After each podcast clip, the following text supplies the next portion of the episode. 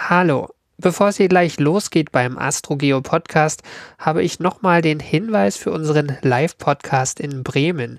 Ihr denkt jetzt vielleicht, der war doch schon?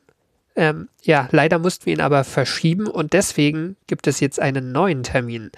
Wir zwei, Franzi und ich, ich bin Karl, werden jetzt am Dienstag, den 7. November 2023 um 18.30 Uhr im Universum Bremen auftreten. Solltet ihr schon eine Karte gehabt haben, könnt ihr die umtauschen und der Link zum Kartenvorverkauf, es gibt nämlich noch ein paar Karten, den findet ihr auch in den Shownotes zu dieser Folge und die geht jetzt los. À tous de DDO, attention pour les deux comptes finales. 10, 9, 8, 7, 6, 5, 4, 3, 2, unité,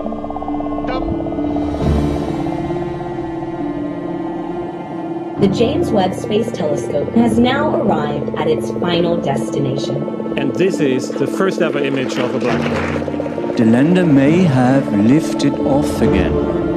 Sky Green is ready. So maybe today we didn't just land once, we even landed twice. Touchdown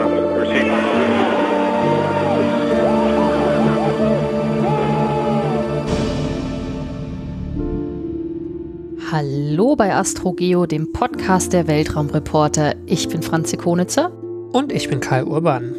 und wir sind zwei Wissenschaftsjournalisten. Karl ist Geologe, der begeistert davon ist, dass es 2023 einen Ig Nobelpreis dafür gegeben hat, dass Geologen an Steinen lecken. Und für Jan Zalaziewicz. Kracher. Und ich bin Astrophysikerin, die sich freut, dass immerhin ein Mensch schon beides gewonnen hat. Ig Nobelpreis und den Nobelpreis, und zwar für Physik, André Geim hieß der. Oder heißt er. Und auch in dieser Folge erzählen wir uns gegenseitig eine Geschichte, die uns entweder die Steine unseres kosmischen Vorgartens eingeflüstert haben oder die wir in den Tiefen und Untiefen des Universums aufgestöbert haben. Richtig. Und Franzi, weißt du noch, welche Geschichte ich dir beim letzten Mal erzählt habe? Ja, es ging um das zweitstärkste Erdbeben der Erdgeschichte, so wie wir es bis jetzt messen konnten zumindest. Und vor allem ging es um Subduktionszonen und warum die super duper wichtig für die Erde sind. Und da muss ich äh, auch noch äh, gleich sagen, zu Subduktionszonen sind ja auch diese, diese Zonen, wo so eine Erdplatte unter die andere geschoben und gezogen wird oder ne?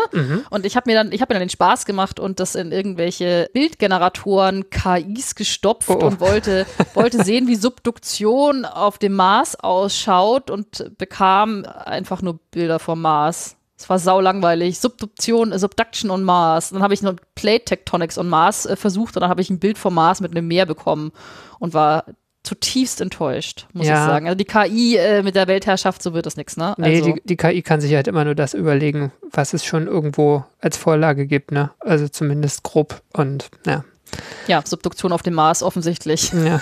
Da ist, auch, da ist auch die wissenschaftliche Fantasie, was so Schaubilder, die man dazu malt, so gering, dass das wahrscheinlich, ähm, ja, es einfach, einfach keine Vorlagen gibt. Tja. Ja, Ja. Zu, ich, zum, zu dem Thema, also ich habe ja vor allem in der Folge versucht, äh, so ein bisschen zu ergründen, woher die Plattentektonik also überhaupt kommt, beziehungsweise die, die erst, wie die ersten Subduktionszonen entstanden sind. Und dazu habe ich jetzt nicht direkt eine Frage bekommen, aber mir ist tatsächlich äh, noch etwas begegnet, was wir besprochen haben. Nämlich war das ja eine Frage von dir gewesen, Hm. ob nicht die Entstehung des Mondes auch etwas damit zu tun hat, wie die ersten Subduktionszonen entstanden sind. ne? Also diese, diese Kollision eines maßgroßen Planeten auf der jungen Erde. Das hatte ich nämlich dann neulich in meiner Verzweiflung auch noch einen Geologen gefragt, der sich Mhm. immerhin mit Mondgestein auskennt und der hat gesagt, da müssen Sie den Geophysiker fragen. Ja, ja, ja, genau. Aber ansonsten ist er sehr nett und war sehr nett. Aber genau. Ja, und ähm, deine, dein Gedanke war auf jeden Fall gut, denn mir ist, nachdem wir diese Folge produziert haben, etwas aufgefallen, nämlich äh, oder vor, vor mein Auge gekommen. Und zwar eine Studie aus dem April 2023. Also ich hätte es Mhm. tatsächlich gesehen haben können und mich daran erinnert haben können, aber ich hatte es tatsächlich im Vorfeld nicht gesehen. Es war mir aus irgendeinem Grund nicht begegnet. Und in dieser Studie von einem forschenden Team vom California Institute of Technology, die schon mehrere Jahre so Simulationen machen der jungen Erde und die hatten schon 2021 eine Simulation gemacht äh, und da drin äh, kommen die zu dem Schluss, dass es sein könnte, dass es da so eine Anomalie, also es gibt eine Anomalie im unteren Erdmantel, ziemlich weit unten, kurz vor dem Mhm. Kern, also einige hundert bis wenige tausend Kilometer tief und diese Struktur, die es da unten gibt, die deuten sie so, dass es vielleicht der Rest von diesem Planeten Theia ist, der mal in die Erde reis- reingerutscht ist, ganz am Anfang. Ne? Also es ist natürlich hoch spekulativ, aber äh, es gibt da auf jeden Fall was, wo irgendwie, keine Ahnung, die wahrscheinlich die Dichte und die Temperatur nicht ganz so, so ist, ne? Wieder seismische Wellen, Erdbebenwellen, die da irgendwie uns irgendwas verraten, was da ist. Und dieses gleiche Team hat jetzt in diesem Jahr halt nochmal eine Studie dazu rausgebracht und ihre Simulation verfeinert. Und die sagen jetzt, wenn ein so großer, kühler Körper in die Erde absinkt, muss eigentlich gleichzeitig sehr viel warmes Material aus dem unteren Erdmantel aufgestiegen sein. Und da gab es also eine Zeit lang ziemlich massive Konvektionsströme im Erdmantel und dadurch, wenn das dann nah an die äh, Erdkruste kommt, kühlt das ab und so weiter und dann sinkt es wieder ab und dadurch könnte zeitweise ein sehr, sehr großer Sog nach unten entstanden sein, wodurch Mm. schließlich vielleicht diese ersten Platten zerbrochen sind und auch in die Tiefe gezogen worden sein könnten. Ne? Also ganz viel Konjunktiv. Cool. Aber ja, ja, könnte, könnte, hätte, etc. Fahrradkette, Aber, genau. ja.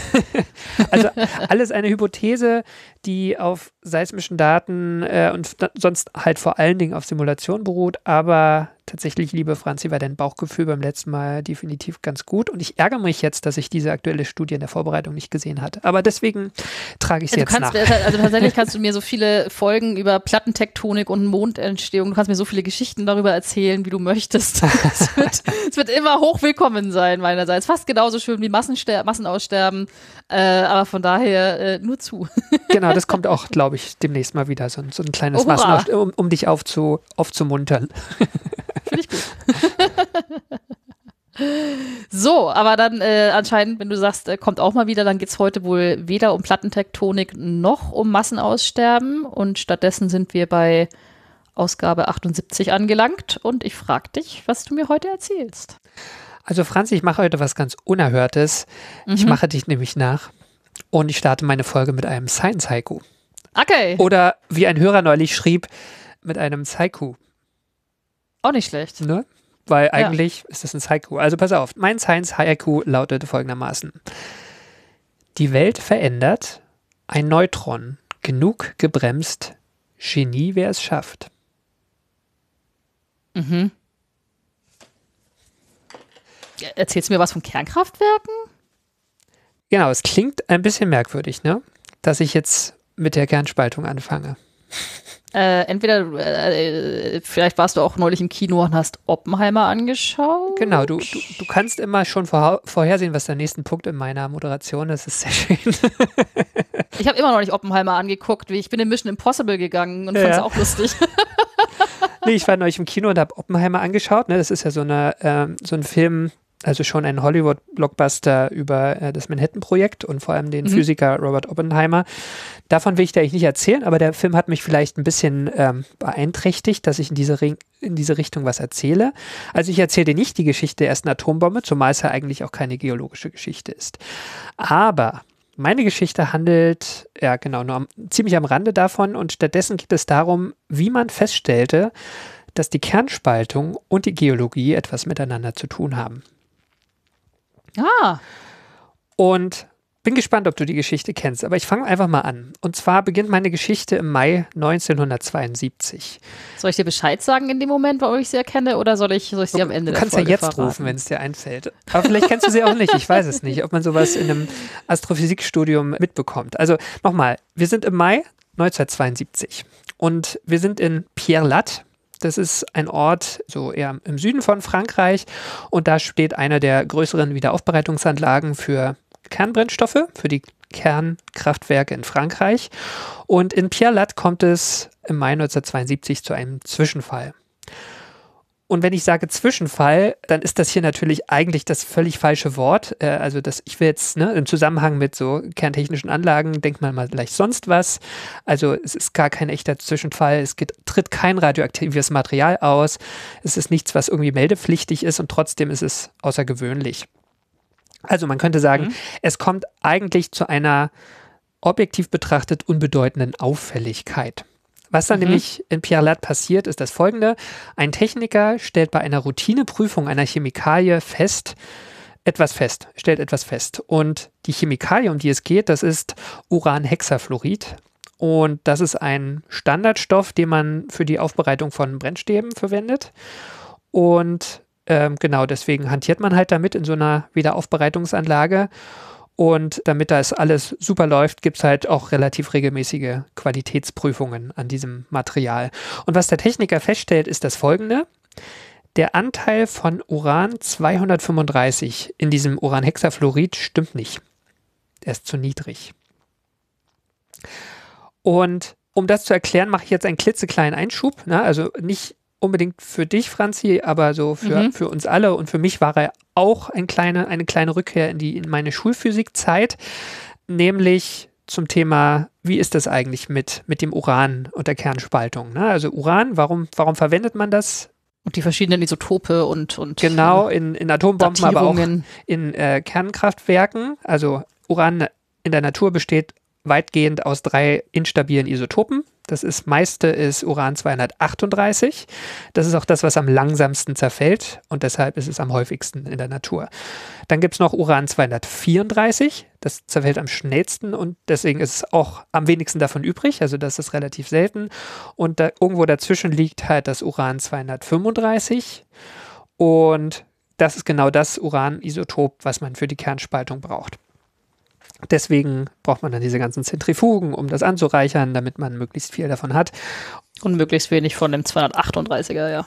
Genau. Und wenn man sich jetzt, wenn man jetzt irgendwo auf der Erde langläuft und sich mal so ein Stück Gestein nimmt, also ich meine, Uran kommt in, in vielen verschiedenen Gesteinen auch ja ein bisschen vor, zu, zu einem sehr kleinen Anteil. Im Granit zum Beispiel gibt es immer einen gewissen Urananteil. Wenn man sich das anschaut, was da vorkommt an Uranisotopen, dann ist dieser, diese Verteilung der drei Uranisotope eigentlich überall identisch auf der Welt. Denn alle schweren Isotope auf der Erde stammen ja aus diesem Urnebel, also aus dem Material, das vor vielen Jahrmilliarden Mal in einer Supernova irgendwo ausgebrütet worden ist.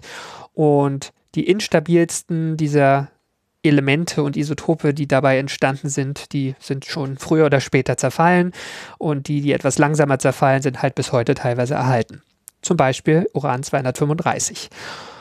Und in natürlichem Gestein, um jetzt mal eine Zahl zu nennen, kommt Uran 235 zu 0,72 Prozent vor. Im Vergleich zum anderen Uran oder im Vergleich zum Rest vom Stein? Nee, im, im Vergleich zum anderen Uran. Ne? Mhm. Also es ist, es ist jetzt dieses Uran 235, ist nicht wahnsinnig viel. Deswegen braucht man auch diese äh, Anreicherung dann am Ende mit den Zentrifugen. Und das ist ja nicht nur auf der Erde so, das ist auch auf dem Mond so, auf anderen Himmelskörpern unseres Planetensystems. Es, es sollte überall so sein. Aber im Mai 1972 in Pierre Lat in Südfrankreich, in dieser einen Probe ist es eben nicht so. Es gibt in der Folge eine kleine Untersuchung. Die gucken sich das dann genau an, woran das liegt. Und die Mitarbeiter finden schließlich die Ursache. Es liegt am Erz, aus dem dieses Uranhexafluorid hergestellt wurde. Also quasi das Gestein, aus wo das Uran rausgezogen wurde. Und darin stecken nur 0,717 Prozent Uran 235, also ungefähr 0,03 Prozent zu wenig. Ich schreibe mir das alles gerade mit für das Quiz. 0,0. Ah, du bist Physikerin, ne? Zahlen kann man immer nachschlagen, die werde ich nicht fragen. Zu wenig. Das ist bei Hier. uns Geologen nicht, nicht groß anders. also 0,03 Prozent. Ne? Das klingt total unerheblich, aber für die Nukleartechniker und Physiker damals war das geradezu unwahrscheinlich. Denn das, kann eigentlich nicht sein. Das Erz, was verwendet wurde, stammt aus Gabun in Westafrika. Und die Physikerinnen und Physiker machen damals eine Rechnung für die gesamte Lagerstätte, also wollen einfach ausrechnen, wie viel Uran 235 ist denn da zu wenig in, in absoluten Zahlen. Und sie kommen auf eine äh, Summe von 200 Kilogramm Uran 235. Ähm, damit könnte man mehrere Atombomben bauen, zum Beispiel. Ja. Ja, aber das Gestein, um das es geht, ist ein Sedimentgestein aus dem Archaikum, das ungefähr 2,2 Mm. Milliarden Jahre alt ist. Und Franzi, die Lagerstätte in Gabun, um die es geht, ist benannt nach der Region, in der sie liegt, in Gabun, und die ist seitdem weltberühmt. Sie heißt Oklo. Oklo. Und du als Physikerin, die Frage an dich, hast du schon mal vom Naturreaktor von Oklo gehört? Jetzt kommt der Teil, wo ich äh, gerne jetzt sagen Da, da, würde, da, aber ich habe keine Ahnung. Ah, das freut mich umso mehr. Geht's irgendwie, ich ich denke die ganze Zeit geht es irgendwie um irgendwelche, weiß ich nicht, irgendwelche natürlichen Prozesse, die irgendeinen Krempel schneller zerfallen lassen oder irgendwie, aber ich komm, pf, keine Ahnung. Aber Naturreaktor, oh, nee, keine Ahnung. Also, Muss ich das, passen. das freut mich sehr, dass du die Geschichte nicht kennst, weil äh, diese, diese äh, Lücke schließe ich sehr gerne. Ich habe sie tatsächlich im Studium gehört, diese Geschichte, aber ich fand sie schon damals so wahnsinnig kurios und deswegen hat es auch jetzt großen Spaß gemacht, das nochmal im Detail Tippitoppi. nachzuvollziehen. Ich muss allerdings äh, gleich als Disclaimer dazu sagen, dass ich natürlich als Geologe hier so, so halb wohl mich fühle bei der Geschichte, weil es heute tatsächlich so ein bisschen um ein bisschen Kernphysik gehen wird. Meine, meine beiden Vorlesungen Kernphysik 1 und 2 von über zehn Jahren. Äh, Na, ist dann mehr als ich. hier nicht krumm. Diejenige, die immer noch keine Vorlesung Teilchenphysik gehört hat. Aber Kerne sind okay. Ich glaube, wir haben ein paar Physiker unter den Hörerinnen und Hörern. Ne? Also ihr, ihr- wie immer, alles, alles gerne korrigieren. Wir, wir, wir gehen dann darauf ein hinterher. Aber ich gebe mal mein Bestes. Ja, also das war die Vorgeschichte, Mai 1972. Tatsächlich ist es so, dass diese Erkenntnis nicht ganz überraschend kam, nämlich die Erkenntnis, dass es in der Erdgeschichte natürliche Kernreaktoren gegeben hat. Es gibt nämlich eine kleine Vorgeschichte und die reicht ungefähr drei Jahrzehnte zurück. Ungefähr, sie beginnt eigentlich wie meine Folge mit dem Film Oppenheimer und streng genommen am 1. Dezember 1942 am Kernreaktor Chicago Pile Number One. Äh, ne, das ist ja der erste kritisch gewordene Kernspaltungsreaktor der Geschichte. Verantwortlich für das Experiment war damals der Physiker Enrico Fermi. Und da sein Name aus fünf Silben besteht, wäre auch meiner Teil meines Science Haikus geworden. Ah. Aber dass eine kritische Kettenreaktion auch spontan in der Natur stattfinden könnte, hat dann ungefähr ein Jahrzehnt später auch eine Studie schon mal zumindest in Betracht gezogen. Das war nämlich unter anderem der äh, Phys Kernphysiker Paul Kuroda, ich glaube, das ist ein äh, japanisch-amerikanischer Physiker gewesen, ähm, der hat 1956 die Bedingungen definiert, die man braucht, damit sowas passiert.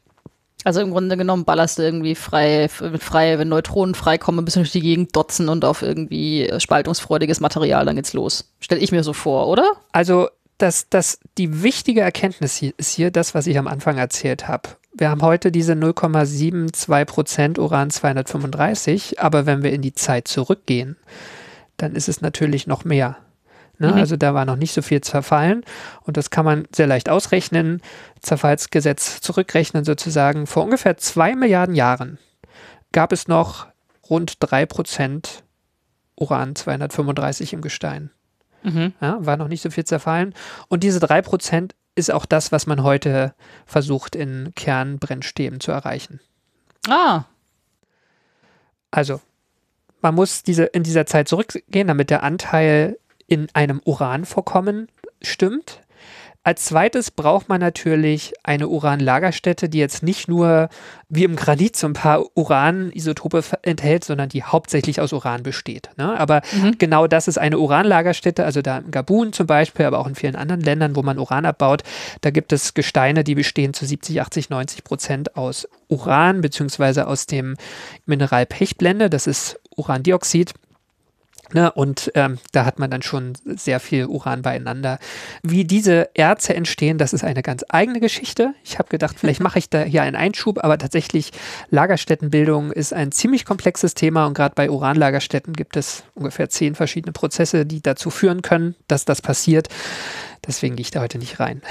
Vielleicht mache ich mal eine okay. Folge über Lagerstättenbildung, weil es ist auch ein aber ich, über, ich überlege mir Thema. gerade, okay, Ja. wenn es vor zwei Milliarden Jahren 3% U235 gab und jetzt geht es auf 0,7, dann müssen wir noch ein paar Milliarden Jahre warten. Und wenn sich Homo sapiens erst dann gebildet hätte, wären wir nie auf die Idee gekommen, Atomkraftwerke zu bauen, weil wir nicht mehr das Uran dafür gehabt hätten, richtig? weil dann eigentlich kein Uran 235 Genau. der, der Aufwand wäre dann zumindest viel, viel größer Ja. gewesen, um das noch irgendwie raus zu äh, zentrifugieren. Das stimmt. Ja. Ja.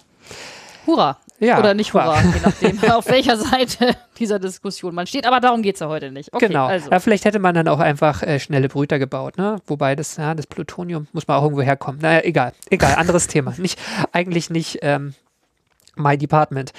Ähm, ich mache mal weiter bei den, bei den Bedingungen. Ne? Also wir brauchen Zeit zurück, wir brauchen, um einfach mehr Uran-235 zu haben, wir brauchen ähm, einen dichten Erzkörper.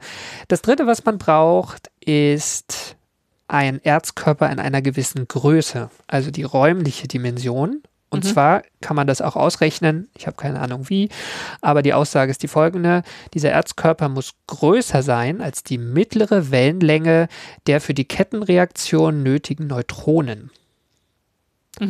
Na, also da geht es darum, Kernspaltung funktioniert, also eine nukleare Kettenreaktion in so einem Reaktor funktioniert ja so, dass du, Ker äh, du hast Kerne, die spontan zerfallen, wie dieses Uran-235 und normalerweise ist, das ist dieser spontane Zerfall, normalerweise wird sowas nicht kritisch, es gibt keine Kettenreaktion.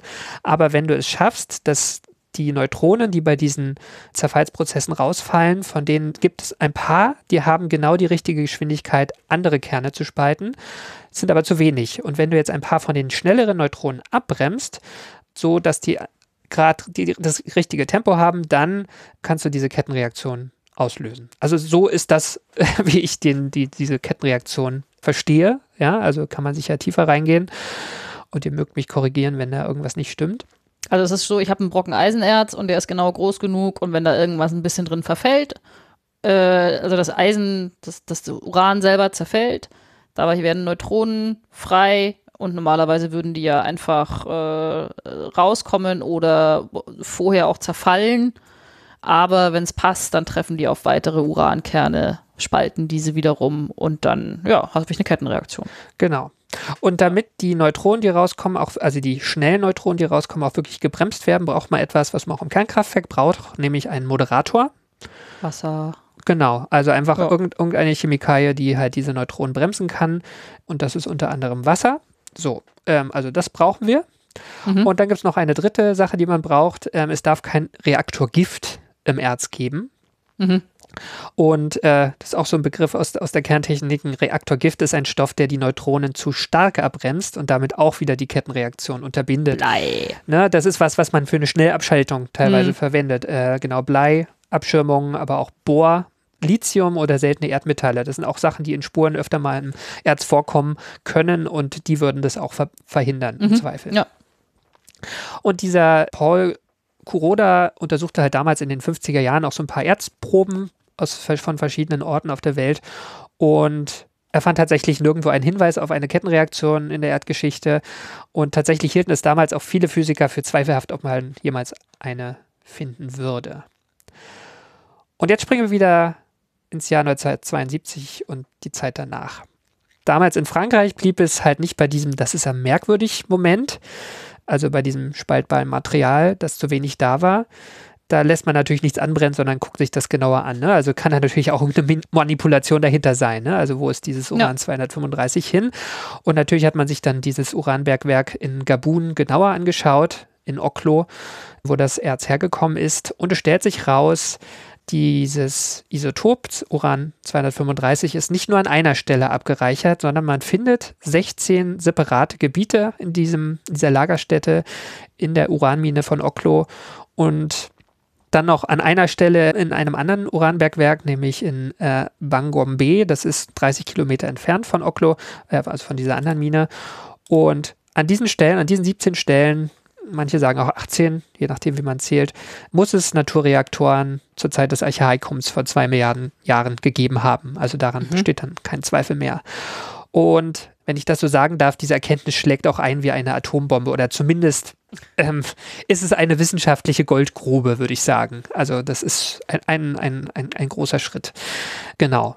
Jetzt muss man ein paar Sachen dazu sagen. Zum einen konnte man nämlich ausrechnen, wie viel, also nach einiger Forschung natürlich, wie viel Leistung da erzeugt wurde. Ne? Bevor ich dazu komme, wie es genau funktioniert ist, das ist nicht sonderlich beeindruckend. Also vermutlich waren es nicht mehr als ein paar hundert Kilowatt. Ne? Also Oh. das ist ungefähr fünf Größenordnungen unter dem, was heutige Kernreaktoren so können. Und dafür aber, das ist dann umso beeindruckender, hat diese Kernspaltungsreaktion vermutlich einige hunderttausend Jahre angehalten. Also wenn wir das mit der durchschnittlichen Laufzeit unserer Atomkraftwerke, selbst wenn wir sie nicht frühzeitig abschalten, vergleichen, ist es schon beeindruckend. Aber ich hätte dafür auch wahrscheinlich äh, über die Jahre nur ein Handy aufladen können. Richtig, also Handy, äh, ein paar hundert Kilowatt, ne? da kannst du, äh, da kannst du so einige Wärmepumpen mit betreiben, ne? wenn du das Ja. willst. Der, noch, noch eine kleine Kuriosität, der, der Physiker George Cohen hat damals ausgerechnet, dass ein Teil der frei gewordenen Neutronen durch Einfangen auch das kurzlebige Isotop Uran-239 erzeugt hat, woraus sich in der Folge auch Plutonium bildete. Und zwar schätzungsweise über diese ganze Zeit ungefähr zwei Tonnen davon. Und bis dahin hätte man gedacht, dass Plutonium in der Natur gar nicht vorkommen kann, jedenfalls nicht mehr heute, weil es, ja, die Halbwertszeit liegt bei von Plutonium 239 bei 24.000 Jahren. Ne? Also das ist, ist kein Plutonium mehr aus der Entstehungszeit der Planeten übrig.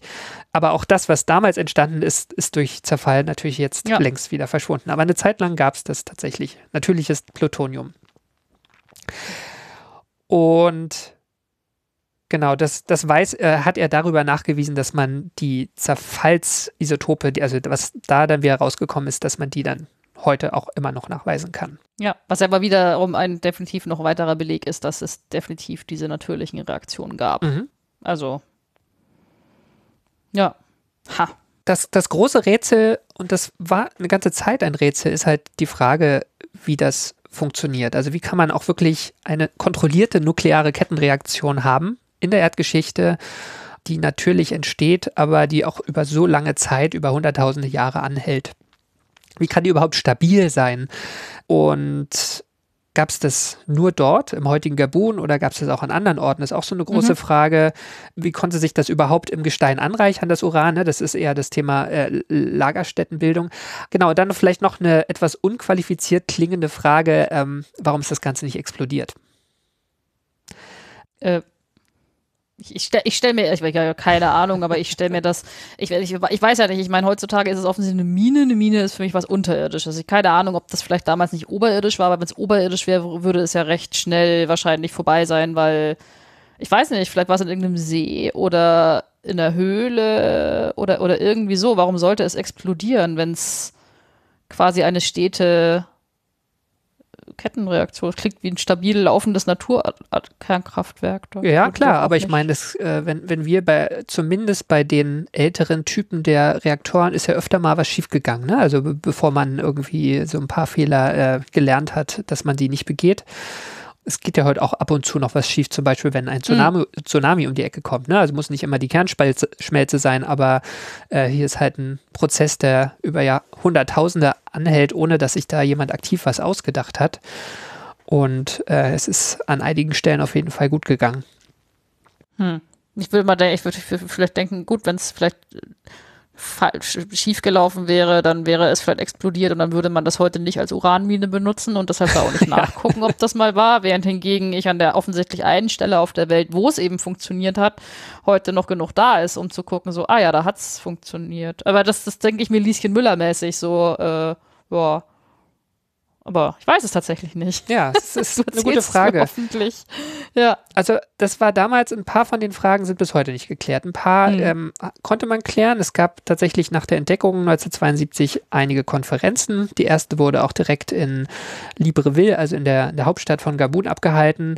Gab auch eine Arbeitsgruppe der Internationalen Atomenergiebehörde damals zu dem Thema, das genauer zu untersuchen. Und genau, und diese ganzen, dieser ganze Prozess, der dauerte einige Zeit und zwar ungefähr drei Jahrzehnte. Ja, also Oh. da passierte schon immer mal wieder was, aber ich würde jetzt einen Zeitpunkt gerne hervorheben und zwar ungefähr im Jahr 2004. Da begann eine Gruppe um den Physiker Alex Meschik. Das ist ein, ein russischer Kernphysiker, der in die USA migriert war. Der begann sich näher mit Oklo zu beschäftigen. Und Meschik brachte dafür ein ganz interessantes Spezialwissen mit. Er ist nämlich Experte für Edelgase, genauer für die Kernchemie der Edelgase Krypton und Xenon. Und, Oh wow. und speziell das Xenon hat geholfen, das Rätsel zu lösen, wie diese Naturreaktoren funktioniert haben. Und warum überhaupt Edelgase und, und Xenon im Speziellen? Da gibt es drei Gründe eigentlich für, warum die eigentlich ganz gut geeignet sind. Der erste Grund ist, dass Xenon wie alle Edelgase quasi keine Reaktion mit anderen Elementen eingeht. Also ähm, genau, die, die, die wollen einfach nicht. Und wenn es gelingt in den natürlichen Prozessen, dass diese Edelgase im Gestein gefangen werden, dann sind sie über lange Zeit, über Jahrmilliarden tatsächlich chemisch auch unverändert. Der zweite Grund ist, dass Xenon in der Natur extrem selten ist. Das heißt, es ist sehr unwahrscheinlich, dass es aus anderen Quellen kommt als aus diesen nuklearen Prozessen. Und der dritte Grund ist, dass es ganze neun stabile Isotope des Xenons gibt, die allesamt aus verschiedenen Spalt- und Zerfallsprozessen stammen können. Und stabile Isotope bedeutet ja, wenn die einmal entstanden sind, zum Beispiel aus dem Zerfall schwererer, instabiler Atomkerne, dann bleiben sie für die Ewigkeit erhalten und zerfallen nicht weiter. Und das heißt, Xenon ist in der Lage, so eine Art Fingerabdruck für die Kernspaltung vor zwei Milliarden Jahren zu hinterlassen. Jedenfalls, wenn es gelingt, eine Xenon-Probe zu finden, die seither im Erzgestein von Oklo eingeschlossen gewesen ist. Also genauso wie ich, wie ich schon damals sagen konnte, okay, äh, da ist auch Plutonium dabei entstanden, aber das ist inzwischen schon ver äh, verfallen, würde man sagen, okay, da muss auch damals bei dieser natürlichen Kernreaktion müsste auch Xenon entstanden sein, was aber nicht zerfallen ist, weil es stabiles Genau. Isotope sind. Genau.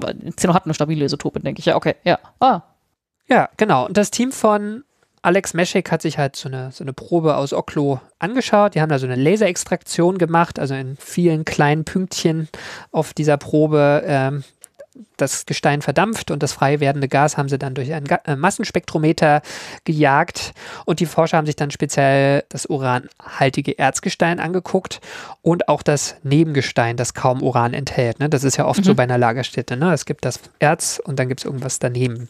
ja. Und da gab es direkt ein paar Überraschungen. Denn die Probe bestand, ja, also dieses Erz bestand aus den aus uranhaltigen Mineralen und dem Nebengestein, habe ich gesagt. Und eigentlich würde man erwarten, dass sich das Xenon aus den Kernspaltungsreaktionen, ne, also das sich dann irgendwann gebildet hat, irgendwo ziemlich direkt am uranhaltigen Gestein befinden müsste. Also ne, an, im, am Erz selbst. Und das war aber nicht ganz so. Im Nebengestein hat man währenddessen ein Aluminiumphosphat-Mineral gefunden. Muss ich nicht genauer erklären, aber das war sozusagen ein, ein anderes Mineral, was im Nebengestein ist, wo gar kein Uran mehr ist. Und in diesem Aluminiumphosphat-Verbindung hat man sehr viel Xenon gefunden. Das war Ah. tatsächlich sogar die höchste Xenon-Konzentration, die jemals in einem natürlichen Material nachgewiesen worden ist. Ah, was, äh, And this is odd. also kann ich mir dieses Aluminiumsphosphat oder was auch immer da vorher war, so vorstellen wie eine Art äh, natürliches Blei? Also, wo, wo quasi dann dieses neu entstandene Uran so reingeplöppt und blieb dann da stecken oder so? Und ist dann da zerfallen und dann hat Xenon zurückgelassen? Ich habe keine Ahnung.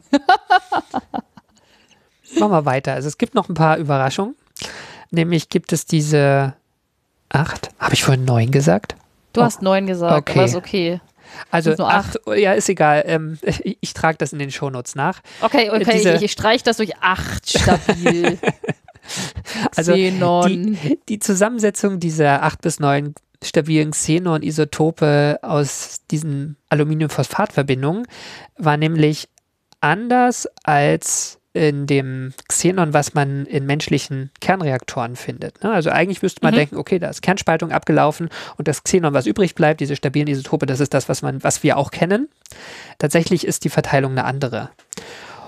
Und jetzt muss ich leider noch ein bisschen weiter ins Detail gehen. Ins Detail, was diese Xenon-Isotope angeht.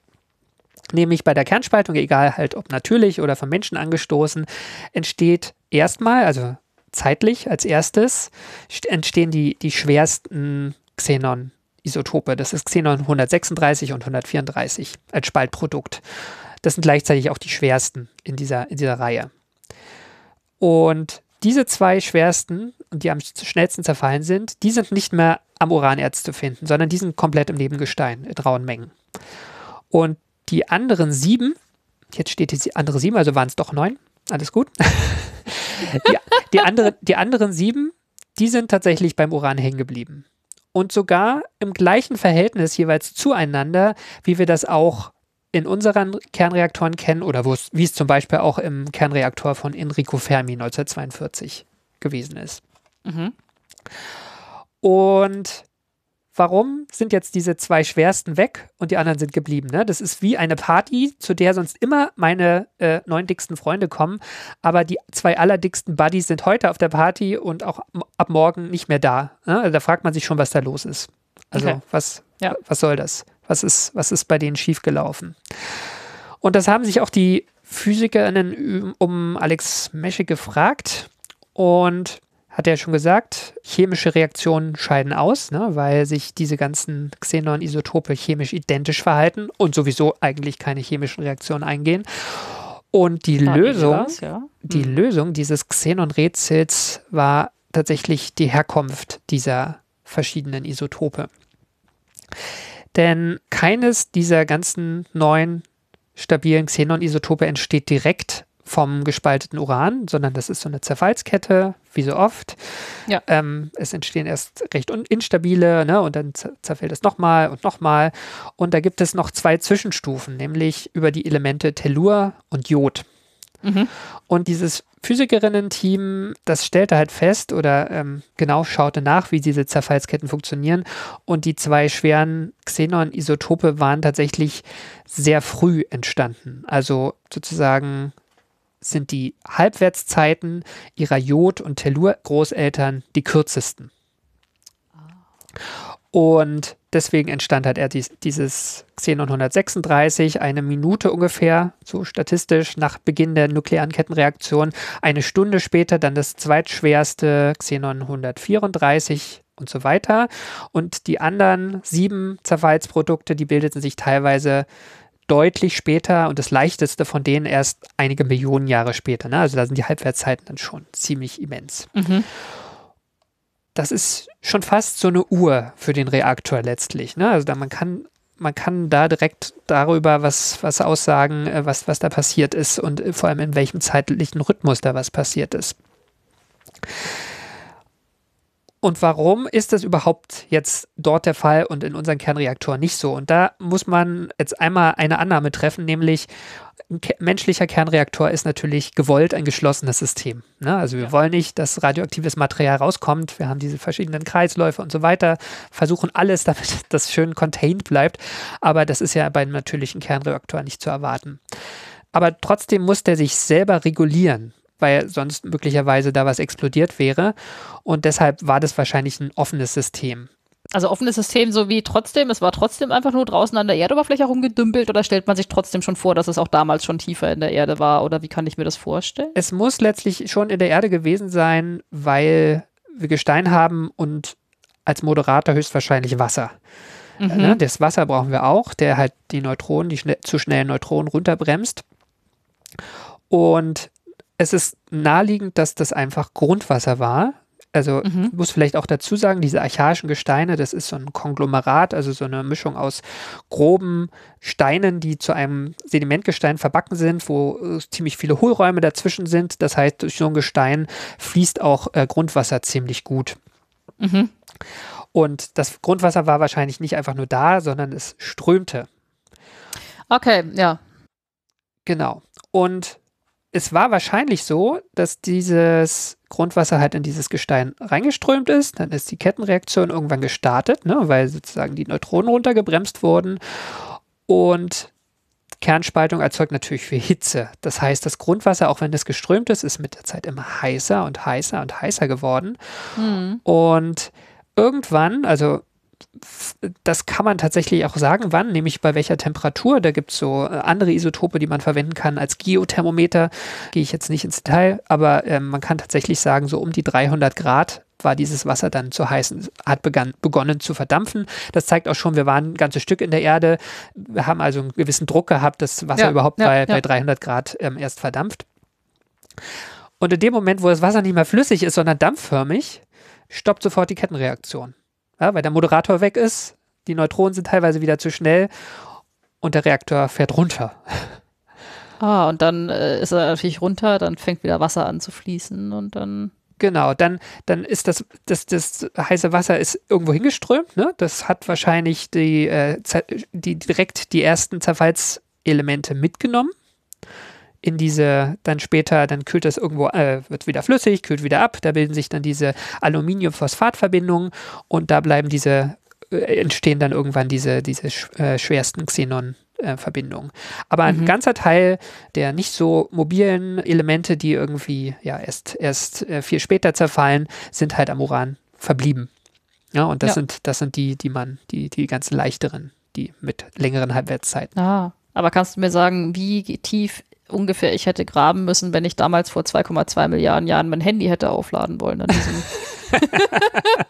Ich habe noch keinen Wärmetauscher dabei, aber, aber, aber, aber ungefähr wie tief? Also du hast ja, muss ja, muss ja, muss ja tief sein, damit Wasser erst bei 300 Grad ungefähr verdampft, aber so Pi mal Daumen. Habe ich nicht gefunden. Müsste ich, ich, ich, ich kann noch mal nachgrübeln. Und, Das, wär, das ähm, würde mich interessieren. ja. So wäre Mhm. das irgendwie so. Ich meine, es muss ja tiefer als fünf Meter gewesen sein oder, oder also sehr viel tiefer, aber Das ne? war wahrscheinlich also, eher kilometertief, würde ich, würde ich vermuten, aber äh, Okay. ich, ich gucke das nochmal nach, genau. Also man hätte ein tiefes Loch graben müssen für. ich meine, zu tief kann es auch nicht sein, weil strömendes Grundwasser in Eben, ähm, ne? einigen Kilometer Tiefe, das, ist, das fließt zu langsam wahrscheinlich. Ne? Also es ist wahrscheinlich irgendwo, ja, es muss wahrscheinlich irgendwo so ein, so ein Mittelding sein, wahrscheinlich Hm. eher hunderte Meter. Ja. Ha. Ich würde es nochmal zusammenfassen. Also wir haben diesen Prozess, der jetzt diese vorhandenen und fehlenden Xenon-Isotope an den verschiedenen Stellen illustrieren kann. Und zwar so, dass die Kernspaltung halt lief, solange Wasser vorhanden war, Grundwasser, und die Spaltprodukte Tellur und Jod aus dem Gestein rausgespült wurden und in einiger Entfernung zum Reaktor bildeten sich dann daraus diese Aluminiumphosphat-Gesteinskörner mit den schwere, zwei schwersten Xenon-Isotopen. Und zwar in dem Moment, wo das Wasser wieder unter 300 Grad Celsius abgekühlt war und die leichteren Xenon-Isotope, die aus den längerlebigen Tellur- und Jodisotopen hervorgegangen sind, bildeten sich an Ort und Stelle, wo das Erz noch immer ist. Und eben als der Reaktor dann sein Wasser verdampft hatte. Und der Prozess, den Alex Meschik über die räumlich getrennten Xenon-Moleküle nachvollziehen konnte, Xenon-Isotope natürlich, Isotope nachvollziehen konnte, der sieht jetzt so aus. Also was, was genau passierte? Das Grundwasser durchströmt das Gestein mit ausreichend, im Gestein ist ausreichend Uran 235, 3% oder mehr. Das wird kritisch, das heißt, da gab es plötzlich diese Kettenreaktion wie in einem Kernreaktor und die blieb so lange kritisch, bis das Wasser verdampft war und dann dauert, das dauerte wahrscheinlich ungefähr 30 Minuten. Wie gesagt, man kann das anhand der Zerfallsprozesse wirklich zeitlich nachvollziehen. Also 30 Minuten Kritikalität. Dann ging der Kernreaktor aus, weil nur noch Dampf war. Die Kettenreaktion stoppte, er wurde trocken und dann dauerte das ungefähr zwei Stunden, bis der Reaktor so weit abgekühlt war, dass wieder Wasser reinströmen konnte und es ging von neuem los. Und dann wieder eine halbe Stunde. Und das Ganze ging ein paar hunderttausend Jahre lang. Und das ging ein paar hunderttausend Jahre und zwar an ungefähr 18 Orten in diesen Uranlagerstätten.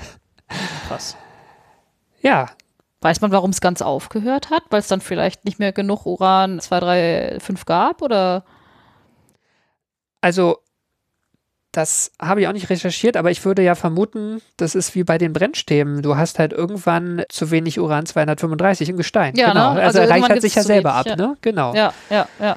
Der, der Ah. Kernbrennstoff wird verbraucht. Ich habe noch ein, ein Fun Fact. dieser, dieser, dieser zeitliche Zyklus von 30 Minuten und dann zwei Stunden ungefähr Pause und dann wieder 30 Minuten ist was. Das ist erstaunlich nah an dem, was man von Geysiren kennt. Die ja Ah. in rhythmischen Abständen kochend heißes Wasser ausspeien, zum Beispiel Ja. auf Island oder im Yellowstone Nationalpark in den USA, mit dem feinen Unterschied, dass es im Fall der Geysire ja keine Kernreaktoren gibt, sondern einfach vulkanische Wärmeenergie im Untergrund. Ne? Aber das Ja.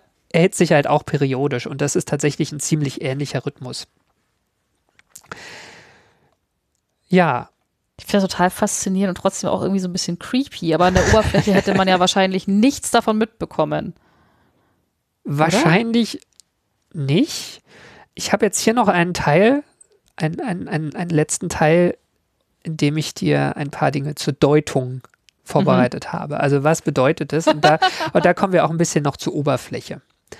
Weil man kann da sehr viel reindeuten und auch sehr viel rausziehen. Das hat man auch gemacht. Also erstmal, es ist jetzt 50 Jahre, über 50 Jahre her, dass man die entdeckt hat. Es wurde sehr viel dazu geforscht und da haben sehr viele, sehr unterschiedliche Disziplinen auch ihre Lehren draus gezogen. Vielleicht ein Disclaimer, ich würde sagen, über die Befürworter der Kernenergie will ich nicht so viel reden, aber du kannst dir vorstellen, äh, der Begriff, allein der Begriff Naturreaktor ist natürlich in deren Ohren super, ne? Also Kernspaltung ist was ein natürlicher Prozess, der in der Natur stattfindet und kann deswegen gar nicht so schlimm und unnatürlich sein. Also dieses Argument gibt es auf jeden Fall da draußen. Und darüber könnte man auch diskutieren, aber will ich heute nicht. Äh, vielleicht nur so Nee, viel. ähm, auch, nee. die Welt des Archaikums vor zwei Milliarden Jahren mit so ein paar ähm, Mikroben zu vergleichen mit unserem, unserer heutigen Welt, mit Ökosystemen und acht Milliarden Menschen und so, ne, ist ähm, Äpfel und Gut, ich finde, ich finde, ich Genau. immer, das ganze Argument ist was, ist was wieder natürlich oder unnatürlich oder natürlich sowieso Banane. Äh, ich finde die Frage, äh, die man beantworten sollte bei all diesen Sachen, ist es für uns eine gute Idee? Und dann habe ich nämlich eine andere Debatte, Mhm. Genau. die wir hier auch nicht führen werden. Nö, Von daher, ja. werden wir nicht führen, Ne? genau. Aber ja, klar. Vielleicht nur ein, einen angewandten Punkt, der tatsächlich ganz relevant ist, ist ein Punkt, den ähm, Alex Meschek auch anspricht in dem Artikel, den ich hier als Quelle verwende. Das ist tatsächlich ein Artikel in Spektrum der Wissenschaft von 2006. Der, wir, der, war, der war sehr gut. Und Meschek schreibt da sinngemäß, dass Oklo ein sehr gutes Beispiel dafür ist, dass nukleare Endlager, also Endlager für stark strahlenden radioaktiven Abfall, im Prinzip funktionieren. Immerhin sind die Radionuklide in Oklo nicht weit von den Ursprungsgesteinen abgelagert worden. Ja. Ne, also, weil das ist ja die große Sorge bei dieser, bei dieser Endlagerung. Stark radioaktiv heißt, die müssen wahrscheinlich Hunderttausende oder Millionen Jahre äh, gelagert werden und wenn die irgendwie in die Umwelt gelangen und äh, weit weg transportiert werden, ist ja doof. Hier bei Oklo ist es das offenbar wirklich nicht passiert. Nach allem, was wir wissen zumindest. Ich finde, er widerspricht sich darin in dem Argument so ein bisschen, weil er sagt, dass dieser Naturreaktor von Bango B, das ist der, der ein Stück 30 Kilometer von Oklo weg ist, aber wo es ähnliche Prozesse gab, der lag wohl noch tiefer und ist noch mehr durch Wasser durchspült worden. Das heißt ja im Umkehrschluss, dass, genau, der ist, der ist auch schon zerstörter, also der ist schon zersetzter.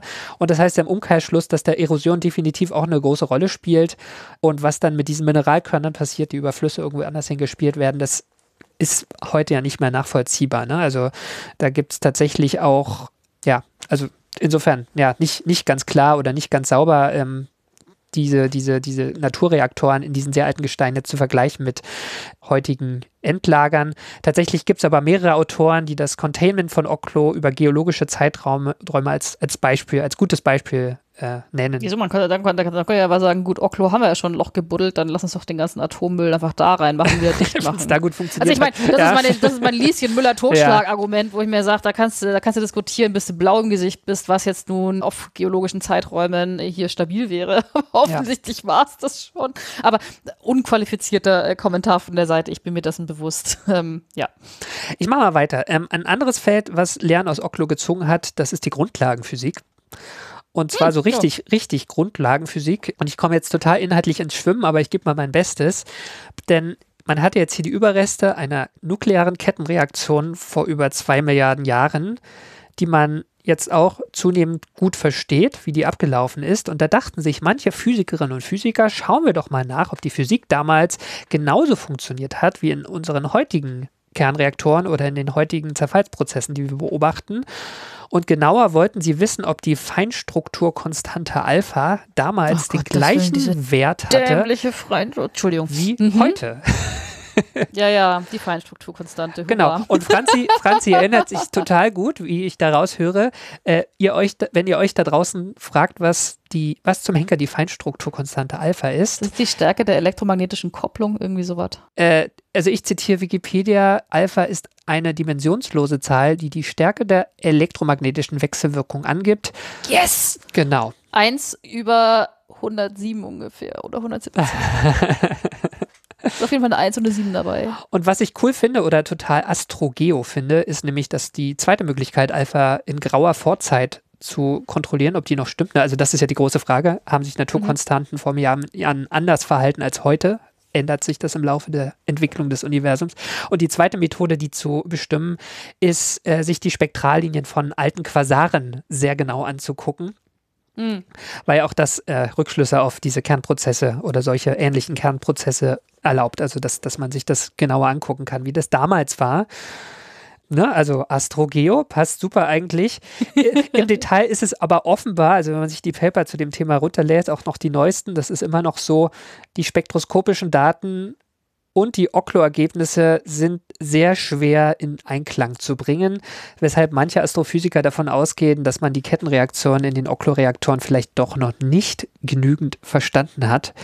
Ich glaube, das ist äh, wahrscheinlicher, als wenn man sagt, so die Naturkonstante war damals. Es könnte natürlich auch sein, dass man irgendwas noch nicht gut genug verstanden hat, was da in den Quasaren abläuft.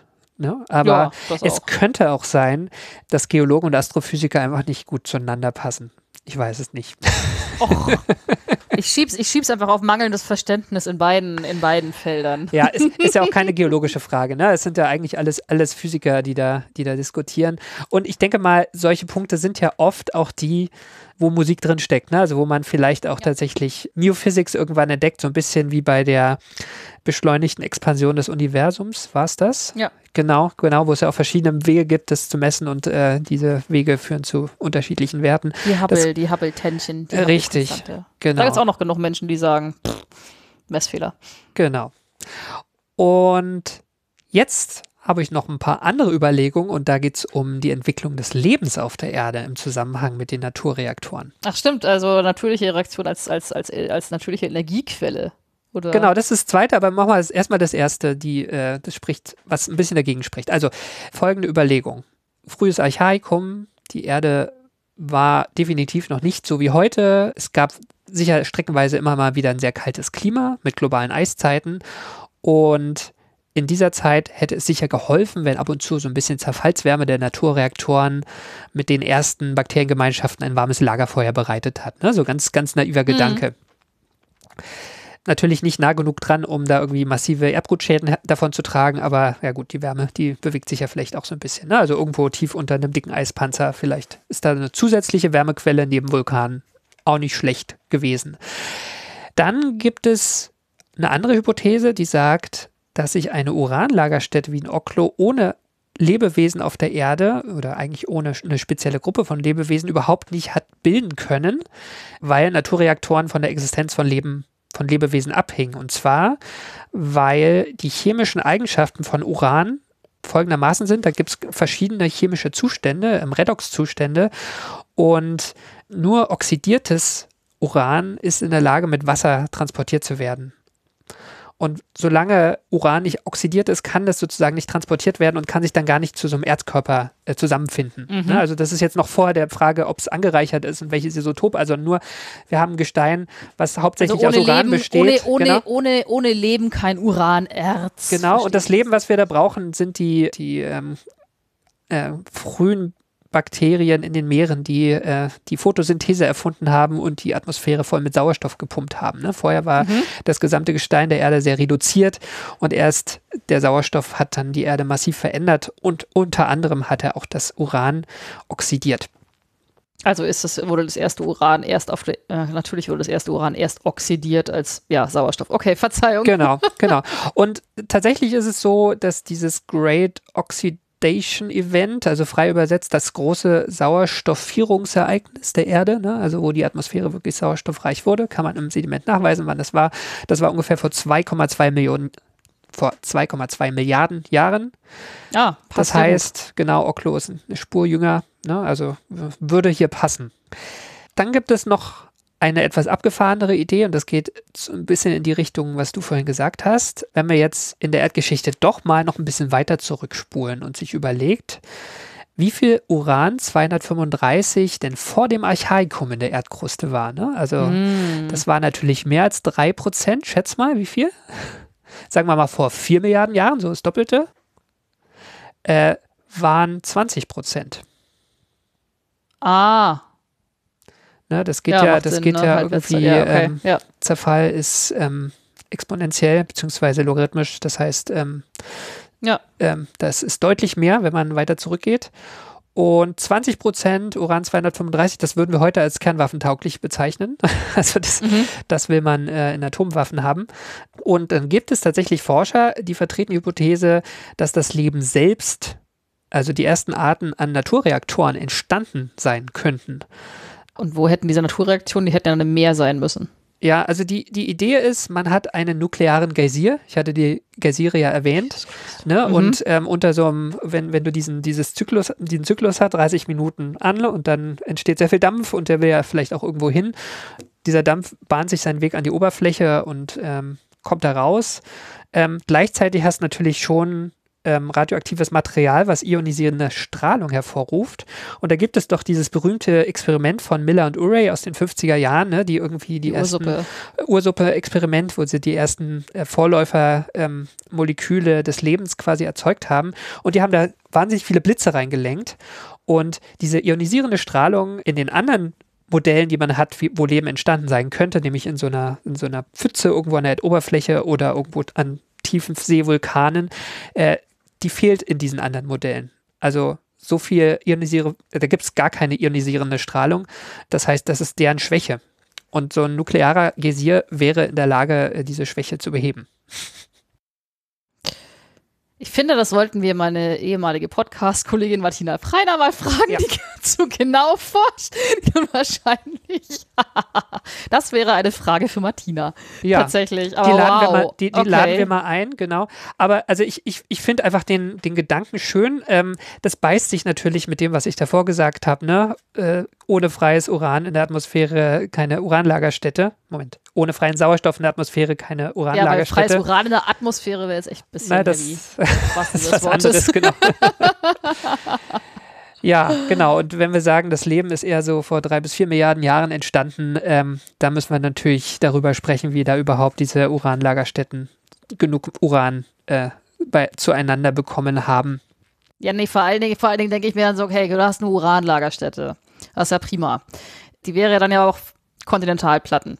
Ne? Also Ja. nicht von Meerwasser bedeckt.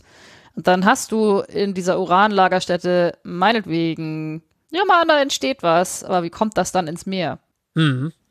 Ne? Also ich meine, das ist ja super, wenn sich da ein Kilometer unter der Erde, meinetwegen auch zwei oder 500 Meter, da irgendwas Muss ja nicht äh, ins Meer kommen, ne? Also dann hast, könntest du ja schon einfach einen See haben, der da an diesem Geysir liegt. Ne? Der Geysir pumpt irgendwie das Wasser an die, an die feste Landoberfläche und, ähm, Und dann sind wir zufällig irgendwann mal ins Meer gefallen?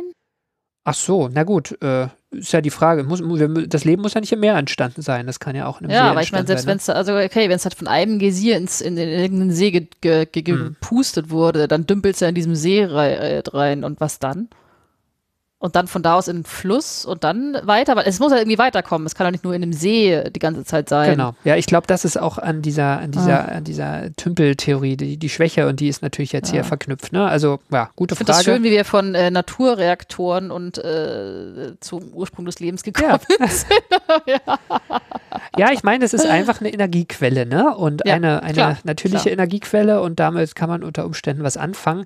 Ähm, die Autoren von diesem Paper, die das vertreten oder das versuchen durchzudenken zumindest, weiß nicht, wie sehr sie es vertreten, ähm, die sagen, naja, wir haben keinen freien Sauerstoff in der Atmosphäre, aber vor vier Milliarden Jahren war ja alles ein bisschen anders auf der Erde und vieles viel, viel extremer. Da gab es halt nicht nur mehr Uran 235 überhaupt, ne? das kann das natürlich ein bisschen auffangen. Du brauchst gar Mhm. nicht so stark konzentrierte Uranlagerstätten, also gar nicht so viel Uran am, an einem Ort. Zum anderen hast du irgendwie so exotischen Magmatismus, das hatte ich das letzte Mal ein bisschen besprochen. Das heißt, vielleicht gab es auch einfach andere Prozesse, die es heute gar nicht mehr gibt, die das Uran konzentriert haben in Erzen. Genau, da mag ich gar nicht ins Detail gehen, weil das ging mir auch alles viel zu weit. Aber ich verlinke sehr gerne dieses spekulative Paper, Ja, ja. weil es war eine schöne Lektüre, es war schön geschrieben. ja, sehr gut. Genau, und ganz zum Schluss, Franzi, äh, habe ich noch eine tragische Wendung. Das ist jetzt mein Rausschmeißer. Denn man würde ja erwarten, dass diese Naturreaktoren von Oklo in irgendeiner Weise für die Nachwelt bewahrt worden sind, so außergewöhnlich sie sind. Aber da man sie in einem aktiven Uranbergwerk gefunden hat, wurden die Reaktoren mit der Zeit alle abgebaggert und in Kernbrennstoff verwandelt. Und vielleicht auch in Atombomben, ich weiß es nicht. Ja. bis auf einen, bis auf, bis auf diesen Reaktor von Bangom B, äh, der ein Stück weg liegt, von Oklo entfernt ist, der leider sehr zersetzt ist schon durch bis heute strömendes Grundwasser. Ähm, also es gibt noch was, aber die Forschung ist so ein bisschen erschwert auch tatsächlich. Genau. Aber ansonsten war das meine Geschichte vom frühesten bekannten Kernreaktor, der über zwei Milliarden Jahre vor Enrico Fermi und dem Manhattan-Projekt ganz von selbst tief im Gestein im heutigen Westafrika abgelaufen ist. Ich danke dir für die Geschichte, lieber Karl. Sehr gerne. Sehr interessant. Und ich hatte tatsächlich keine Ahnung. Muss ich, muss ich, muss ich ganz offen zugeben. Ich, ich wusste es einfach nicht. Ha. Sehr schön. Aber ich habe fleißig mitgeschrieben. Zwei Seiten.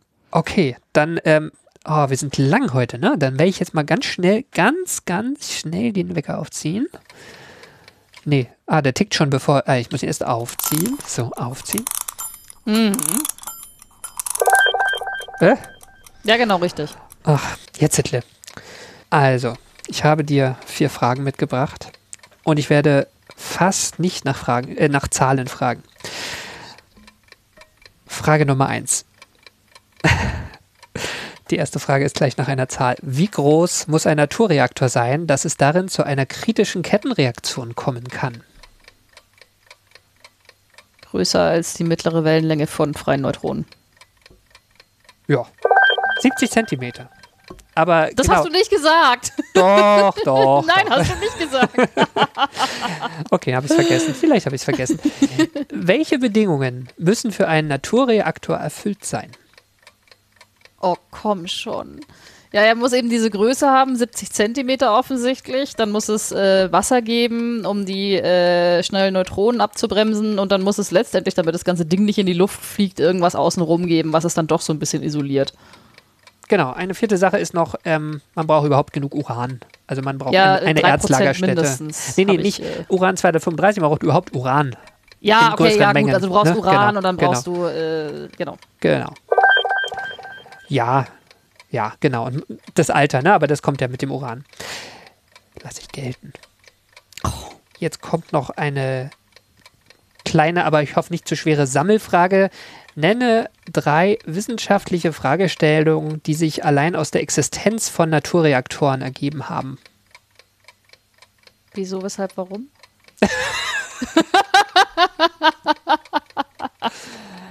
Ja.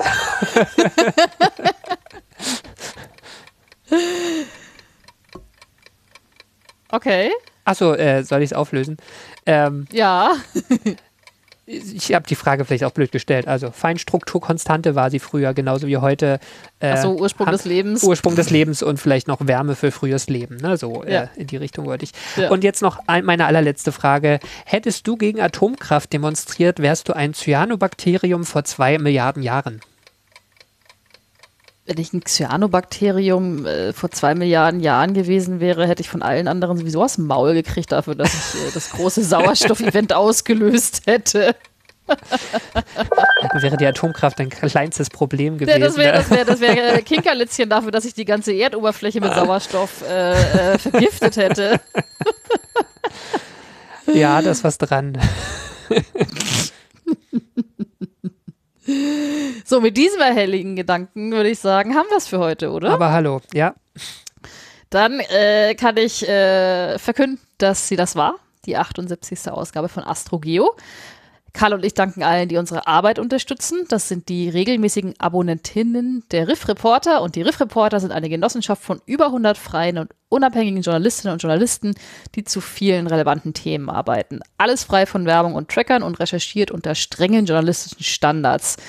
Jedes Abo bei den Riff-Reportern hilft uns, aber auch euch, denn ihr erhaltet Zugang zu allen vielfältigen und tiefgründigen Recherchen. Und bei den Riff-Reportern könnt ihr auch den Weltraumreport bestellen. Das ist unser Newsletter, in dem wir euch über neue Folgen von AstroGeo und andere Astro-, Weltraum- und Geotexte informieren, äh, die bei den Riff-Reportern erscheinen. Und der Newsletter kostet nichts. Ja, und wir danken auch allen, die diesen Podcast schon direkt finanziell unterstützen. Das hilft uns, unsere Fixkosten zu decken. Leider noch nicht für mehr. Und deswegen freuen wir uns auch weiter über neue Unterstützerinnen und Unterstützer, zum Beispiel auf Steady oder auch über direkte Überweisungen. Und alle Möglichkeiten, uns finanziell zu unterstützen, findet ihr auf unserer Webseite astrogeo.de. Und wenn euch die Folge gefallen hat, hinterlasst uns einen freundlichen Kommentar oder eine Bewertung bei iTunes, Spotify, direkt auf unserer Website oder wo immer ihr diesen Podcast hört.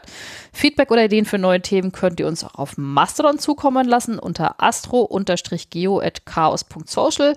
Auf äh, X, formerly known as Twitter, findet ihr uns als astro-geo oder ihr könnt uns eine E-Mail schreiben an redaktion.astrogeo.de. Und zuletzt klingelt der Wecker. Ich wollte mal gucken, ob jetzt wirklich alle wach sind. Zuletzt danken wir euch fürs Zuhören. Wir sagen Tschüss Ad Astra. und Glück auf. Bis zum nächsten Mal.